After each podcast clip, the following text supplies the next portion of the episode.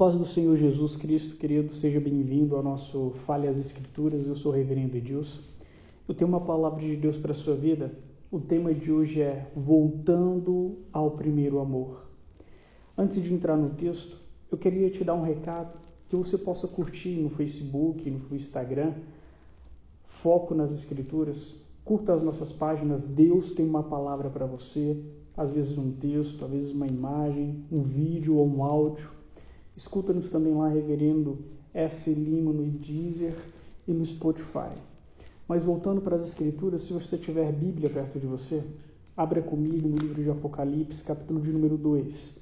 É a primeira carta das sete cartas dirigida à igreja da Ásia, onde João tem visões celestiais e começa a escrever aquilo que o Senhor mostrou para ele. E a primeira carta é a carta de, é, é voltada à igreja de Éfeso. E eu quero ler dois versículos, que diz assim no capítulo dois, versículo de número quatro. Contra você, porém, tenho isto: você abandonou o seu primeiro amor.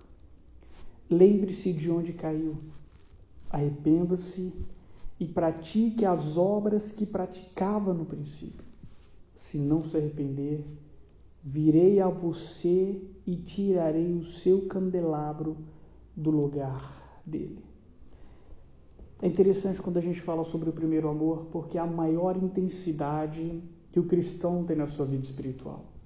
Ele ora mais, ele lê mais, ele evangeliza mais, ele jejua mais, ele busca Deus a mais. É interessante que, com o tempo, as tribulações, os problemas familiares, os problemas no trabalho, às vezes os problemas financeiros, várias coisas vai fazendo com que morra o maior princípio de tudo, que é o primeiro amor. Era como no Antigo Testamento, como diz em Levítico, capítulo seis, versículo treze, que há um fogo sobre o altar que não se pode apagar. No Antigo Testamento, o fogo do altar não podia se apagar, da mesma forma como no meu e no seu coração, essa intensidade de servir ao Senhor não pode se apagar. Não pode parar a intensidade de servir ao Senhor, de amar o Senhor, de jejuar, de orar, de ler Bíblia, de evangelizar, de apresentar Jesus realmente como alto e suficiente para a nossa salvação e para a salvação daquele que ainda não foi alcançado. No primeiro amor, fazemos tudo com zelo.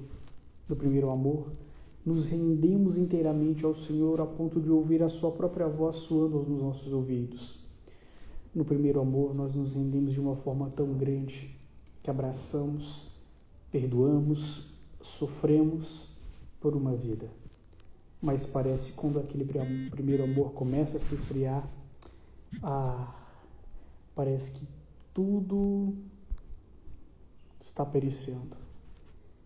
Tudo à nossa volta não está legal, não está bem. Tudo à nossa volta está caindo. Estamos numa casa que a coluna não sustenta mais, está prestes a cair. Por isso nós devemos voltar. Precisamos restaurar a nossa comunhão com Deus. Precisamos voltar ao primeiro amor. Voltar às primeiras práticas.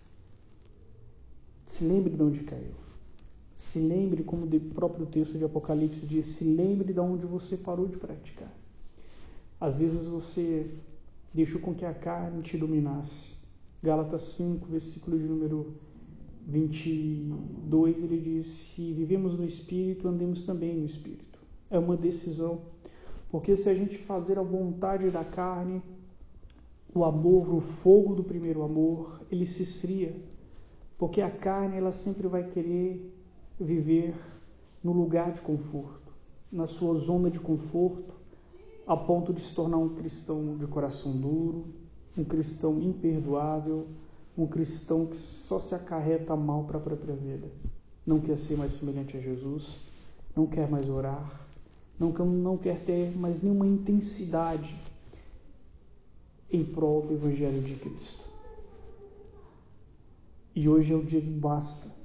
Hoje é o dia de repensar. Hoje é o dia de parar e meditar e dizer: Senhor, errei aqui, pequei aqui. Senhor, eu confesso o meu pecado, eu quero voltar as primeiras práticas. Voltar ao primeiro amor.